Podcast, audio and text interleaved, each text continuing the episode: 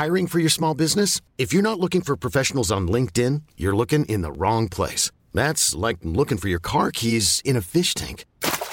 LinkedIn helps you hire professionals you can't find anywhere else, even those who aren't actively searching for a new job but might be open to the perfect role. In a given month, over 70% of LinkedIn users don't even visit other leading job sites. So start looking in the right place. With LinkedIn, you can hire professionals like a professional. Post your free job on linkedin.com slash achieve today. Hello, my name's Stuart Miles and welcome to Pocket Lint Podcast. Is it game over for Google Stadia? That's been the hot take of many this week following the news that Google was ditching its own publishing efforts for the online gaming platform. I talked to Pocket Lint's news editor Rick Henderson to find out what it means for games developers, Google, and gamers. And on the subject of games, I talked to the co founder of SquareOff, a tech startup based out of Mumbai, India, that's aiming to connect the world through its smart and evolved board games about the future of connected physical games like chess. And Cam Bunton has been exercising with the new Garmin Instinct Solar smartwatch that gets its power from, as the name suggests it, solar energy, and joins us to give his, his verdict. But first, back to you, Rick. Is it the end of the line for Stadia? Absolutely not. Um, uh, for people who don't know, Stadia, uh, I, I, say Stadia for some weird reason, but it is Stadia. Uh, Stadia Games and Entertainment Division was closed down by Google. Now, normally Google kind of does this sort of thing. It signals the end of the line for, for a specific um, uh, service that it's running. However, I can't see that it's going to affect Stadia or Stadia at all. Um, the reason being is because it's closed a games development studio that has not produced a single game, um, mm. which and and we didn't even expect.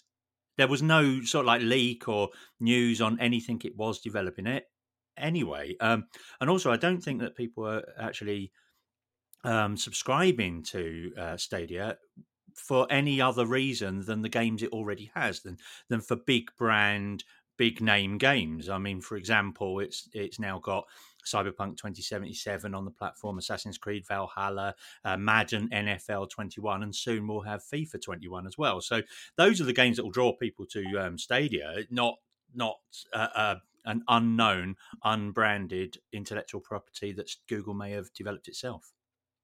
And do you think?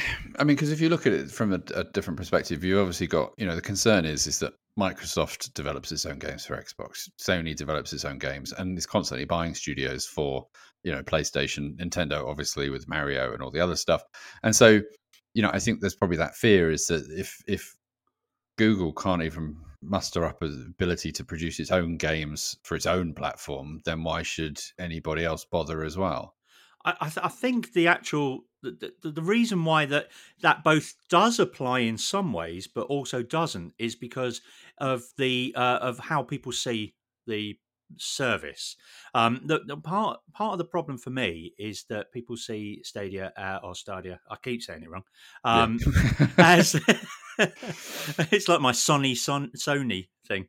Um, it, as a um, a rival to consoles, and it isn't. I mean, that, it totally isn't. That isn't the purpose of uh, Stadia. The pro, the also the other problem is, I think Google sees it as a rival to consoles at the moment, and I think that is more an issue than it producing its own games. I do think that the service has got a few problems with it, and I do think that uh, it is on the on the precipice of either succeeding or failing, but not for that reason, not because it's not going to make its own games. I actually think that its problems lie in uh, messaging and accessibility. Hmm. And how do you think they can improve that accessibility? Putting it on more platforms. I mean, it it baffled me earlier this year or late last year when the um, Chromecast with Google TV was launched and didn't even have the Stadia uh, app on it.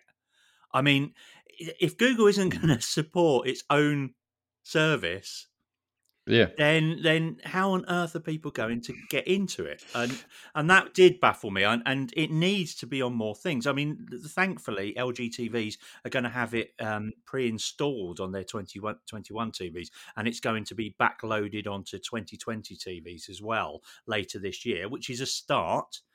But it needs to be everywhere. Yeah, I suppose that's kind of something when you look at Apple with their Apple TV Plus um, offering, is that they realize that Apple TV users and, and even iPhone users wouldn't be enough. And so they we saw very quickly on and early on, didn't we? We saw deals with Samsung and, and LG and Philips and, and, and other brands to try and bring that that Apple TV Plus subscription service to you know as an app to those those TVs. We don't seem to have seen that with with Stadia um, in the same way, have we? Which is perhaps reduce. You know, do you think it's because the service isn't ready to have that many people on it yet, and that cause you know, and then that's that's what's holding them back. It's kind of a technical thing, or or do you think actually when you get to use the service, you know, if you can find a device to use it on, the, the service is brilliant from a, a technical point of view. I do think there's a slight technical hitch with it, but I think the technical hitch is actually compatibility with controllers and not the actual service itself. I think the service would work. Uh, the, the, the servers that they have at Google are, are massive and mighty and and many. So I don't think it's a streaming issue. I actually think the part of the problem that they have is that manufacturers have to build into their um, dongles or TV sets compatibility with a games controller. Now, their own um, Stadia uh, controller works wirelessly straight with your router, so that's not an issue. But that then depends on you buying the controller. Mm. They have to have another alternative mode uh, method of you being able to play this uh, with the service without actually forcing you to buy the controller. Otherwise, all of a sudden, you are a service that requires hardware. Whereas the messaging is that it's a service that doesn't require hardware. And do you think there's a fear of we got as a society, a gaming society, have we got to a position where we're happy to pay for games that we never actually own? You know, I know we start to see this with Xbox and PlayStation, where obviously it's the Games Pass and you kind of access to them and things. But this is purely, you know, you never ever own these games. You know, you're if if you buy into Cyberpunk on on Stadia, and in a year's time, Google shuts down the project, you know, as it so happily does with so many services on a regular basis, you know, what happens then? Do you you you don't get that game anymore, but yet you've had to buy it?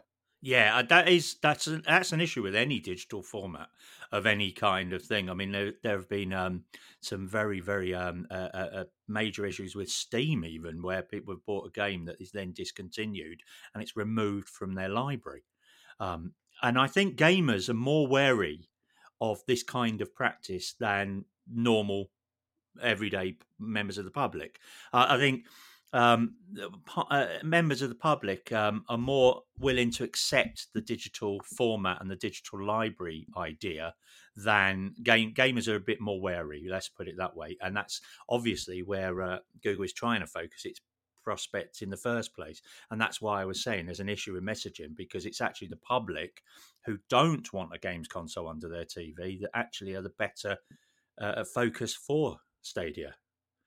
It's a, it's a it, they're, they're, at the moment they're living in a dichotomy. They they they want the gamers to to to jump on board, but it's hmm. actually mm. better for people that aren't traditionally gamers. But I suppose that's the problem, isn't it? Where the the prof- not professional gamers, but the game, guys the guys and girls that are really into their gaming are probably already signed up to an Xbox or a PlayStation or even built their own PC, and so therefore the idea of of a subscription service isn't necessary for them. Do you think that's where Amazon, with their gaming service, is trying to do the flip side of this? Yeah, I think I, think Amazon is slightly is approaching it slightly more cleverly in the fact that it is actually focusing on Amazon Prime users who may well just want to play some games. And so Luna isn't really targeting gamers at all. And you can see that immediately in their messaging. Obviously, it's only available in the US right now.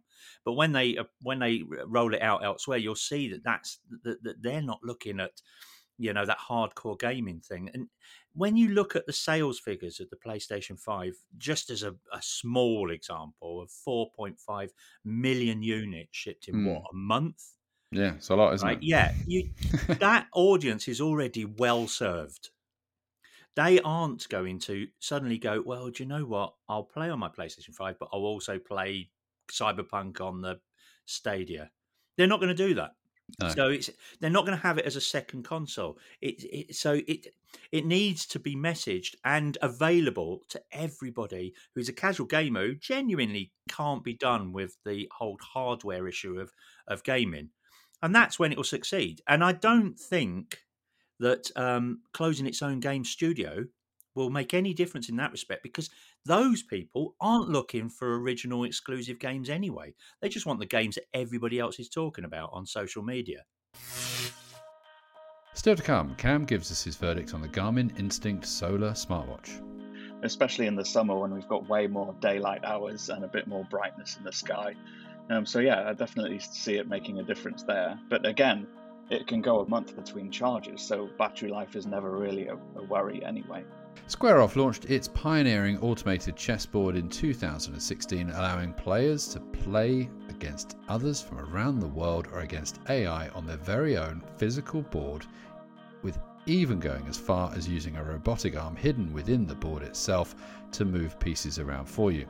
Now, some five years later, not only has Square-Off's offering grown, but the company is looking at further options, including training programs and other types of games to entertain users.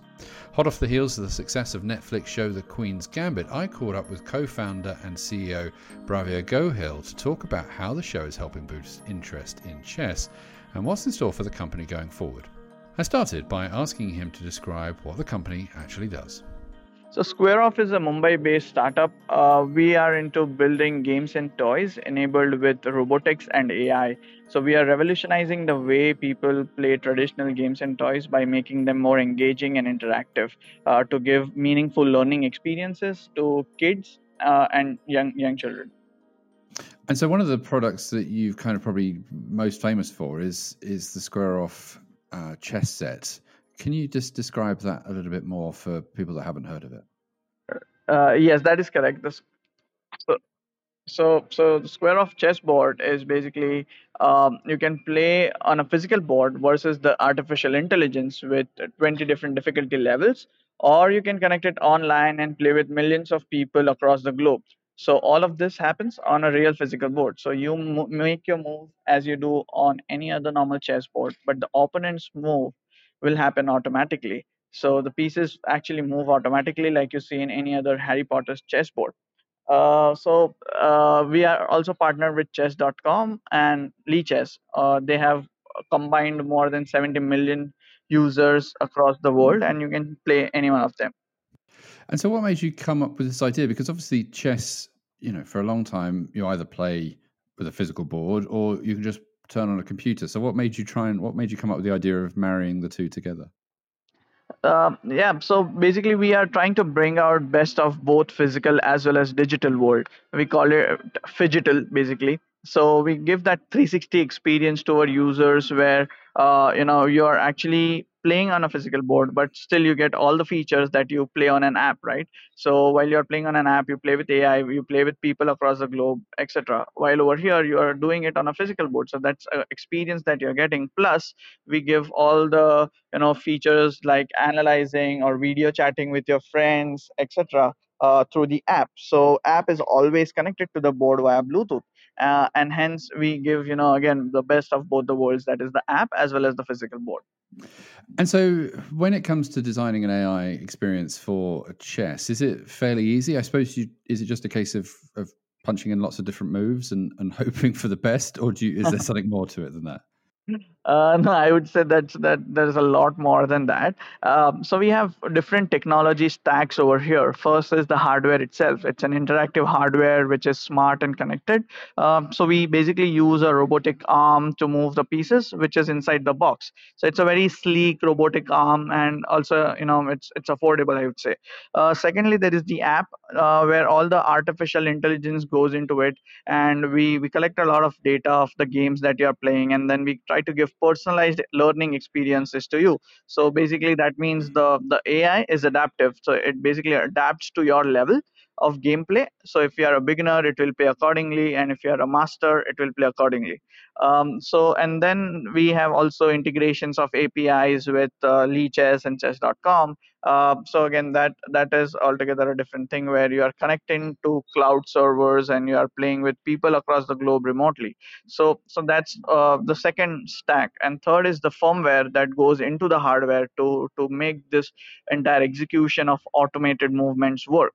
So so with all of these three combined it's it's a pretty complicated product but it's you know still uh, more accessible to a lot of lot of people out there but it's a complicated piece of technology uh, which can actually allow you to do so much uh, with with you know on a physical board.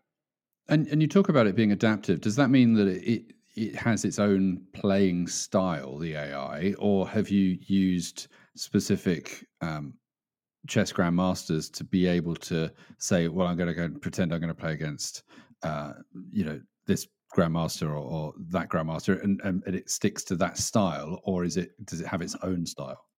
Uh, so it, it can uh, adapt different styles as you mentioned but we what we do is we use a chess engine called stockfish. So stockfish is an open source chess engine. Uh, you know it's it's the world's strongest chess engine out there. But we what we have done is we have modified it in certain way where we can actually uh, you know uh, give these kind of experiences to our users when i say adaptive ai so when you are playing we see a couple of moves and decide okay what kind of openings have you played? What kind of defense have you played? Etc uh, accordingly the the ai will adjust the level and play with you. So every time you play a different game the the style of playing might be different. Because it's not that you know it, it wouldn't be boring for you when you are playing with the ai again and again. In fact you will be improving your game eventually at the moment, chess is, seems to be quite quite a hot topic, thanks to Netflix and The Queen's Gambit. I'm not sure whether you've seen that show of course yet, I have. but has that has that has that kind of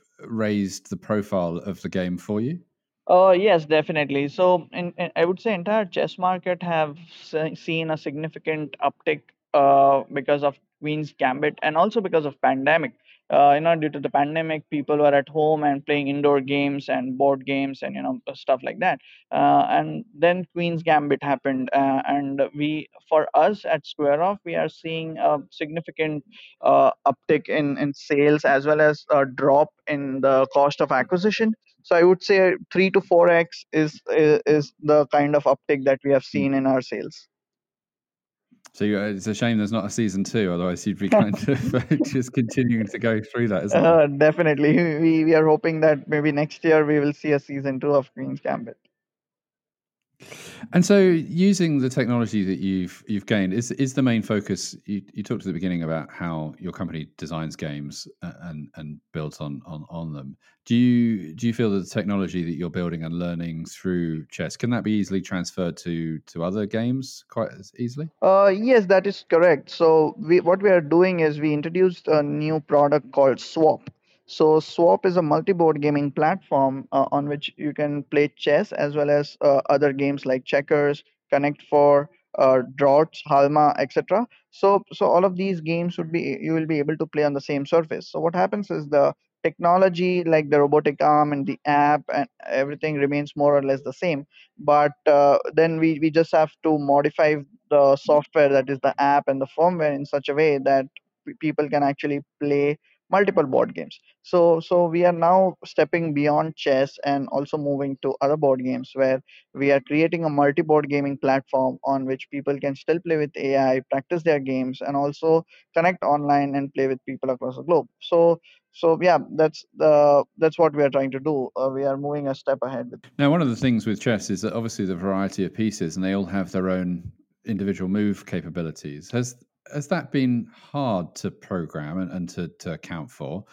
And if so, what was kind of the biggest challenge that you had to solve to make this a reality? Um, so to be honest, uh, you know, there are there are a certain amount of games that we can we can build on on this piece of technology, and I would say it would make more sense to to build on this technology. So let's say uh, more strategy games uh, and more two player games is something that we are focusing on right now uh, because uh, those kind of games would would make more sense on this. And secondly of course yes uh, the programming part uh, is is crucial and it's difficult where we have to solve problems for each and every game. Like checkers has their own issues chess would have their own issues. Like there are some special movements uh, like in inside chess there is promotion right? When the pawn reaches uh, the last row then it gets promoted to either a queen knight etc so these kind of hmm. special mm. edge cases we have to take care of in each and every game and that becomes a really difficult part uh, and uh, so of course i mean other than that having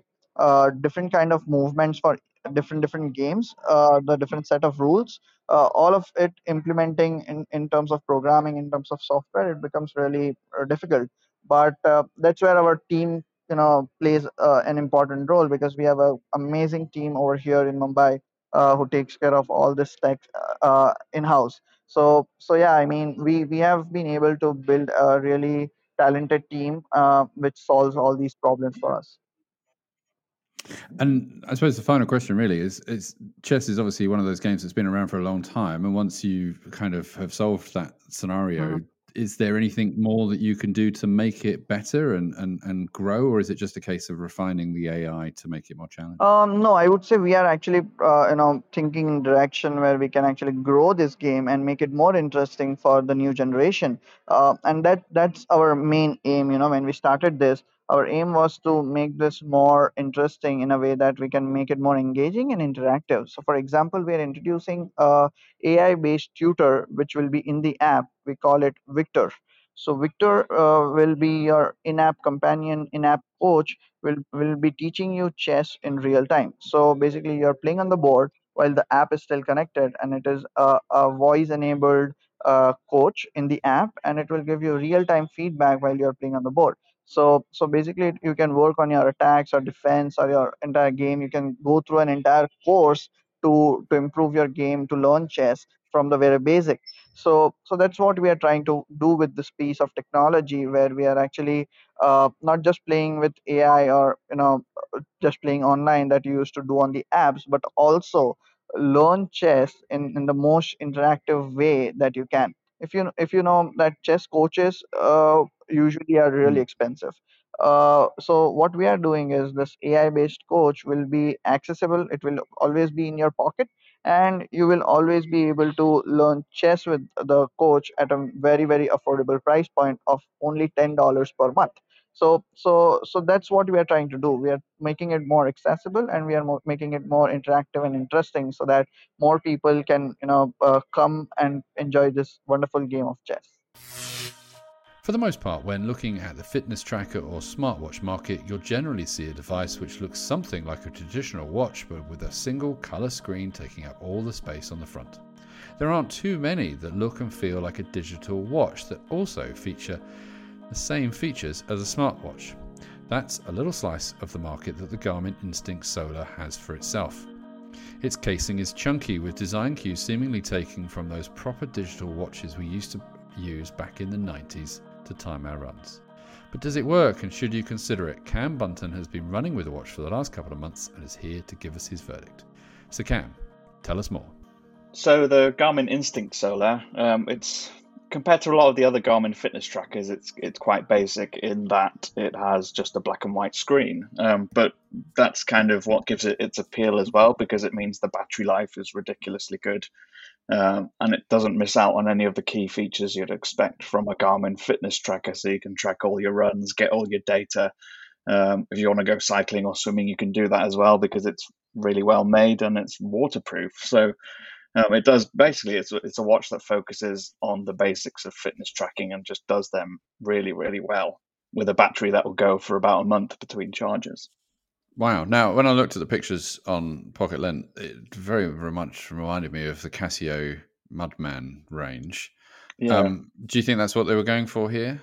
I mean, it sort of has that appeal, doesn't it? When I was wearing it as well, it reminded me of back in the day when I was a teenager going running with a just a basic sports watch. It has, it definitely has that look and that vibe to it, um, and I think people will be familiar with that. But it adds in those extra sort of modern features that we have now, like heart rate monitoring and GPS tracking and elevation and all that stuff, and it doesn't cost a whole lot of money either. So I think it will appeal to people who are used to that style of watch. Now, is there? It sounds like you liked it, and you sound like you like the style and all the other stuff. Is there anything that you thought, mm, I wish they'd done that? Um, it's a difficult one because it's. I mean, it doesn't have a, some of the more lifestyley features that some of the higher end Garmin watches have. So you can't load music onto there, which when you go running sometimes can be quite a good motivator or a good distraction from your own mm-hmm. breathing and panting. um, it doesn't have that, and it doesn't have Garmin Pay, which is their contactless payment system. So it is missing some of those um, sort of modern features. And do you feel that this is so? Who's this aimed for? Who's if you know, apart from someone that wants to hark back to their teenage years, perhaps in the eighties yeah. or nineties, who who's this kind of? Is it? Does it kind of fit more towards a runner or to a general exercise? You know, could you use this just yeah. as a general activity watch? You can. It's. I mean, it's got all the basic sort of daily activity and fitness tracking stuff and sleep tracking in there as well. Um, but I think it will appeal to a lot of people, especially those who go on like really long hikes and just need to know that their battery is going to last. Because, of course, the big feature of this watch is that it has a solar sensor, a solar charger. So if you go out in the summer, you can potentially be out all day tracking your route and it, it will hardly drain any of the battery. And has that does that it sounds like futuristic and exciting and all the other stuff. Does it does it work in practice? Like because I mean, let's face it, we're listening in in the UK, I'm looking out my window right now and it's raining. yeah, exactly. I mean, that's the weird thing is that because I tested this in November and December, I didn't really get the full effect of the solar charging. Um, so it's hard to say, but I know I used one of their other solar charging watches, and it does seem to make a difference, especially in the summer when we've got way more daylight hours and a bit more brightness in the sky. Um, so yeah, I definitely see it making a difference there. But again, it can go a month between charges, so battery life is never really a, a worry anyway. Wow, that's quite a long time, isn't it? I think my yeah. Apple Watch needs daily charging, so yeah, so it shows you the difference on on that side of things. Well, so I suppose the final verdict then is: Do you recommend people get this? I do. I mean, it's for me, it's it's almost one of those things where people value practicality and battery life over anything else, over all the modern bells and whistles. I don't know about you with the Apple Watch, but sometimes I feel like some of the smart features are kind of distracting throughout the day, and you mm. just want something that sits on your wrist and doesn't do anything until you need it to. Um, and I think that's the appeal for this one. That's it for this week's show. Thanks for listening. Until next time, pip pip. Ever catch yourself eating the same flavorless dinner three days in a row? Dreaming of something better? Well, HelloFresh is your guilt free dream come true, baby. It's me, Keke Palmer. Let's wake up those taste buds with hot, juicy pecan crusted chicken or garlic butter shrimp scampi. Mm. Hello Fresh. Stop dreaming of all the delicious possibilities and dig in at HelloFresh.com. Let's get this dinner party started.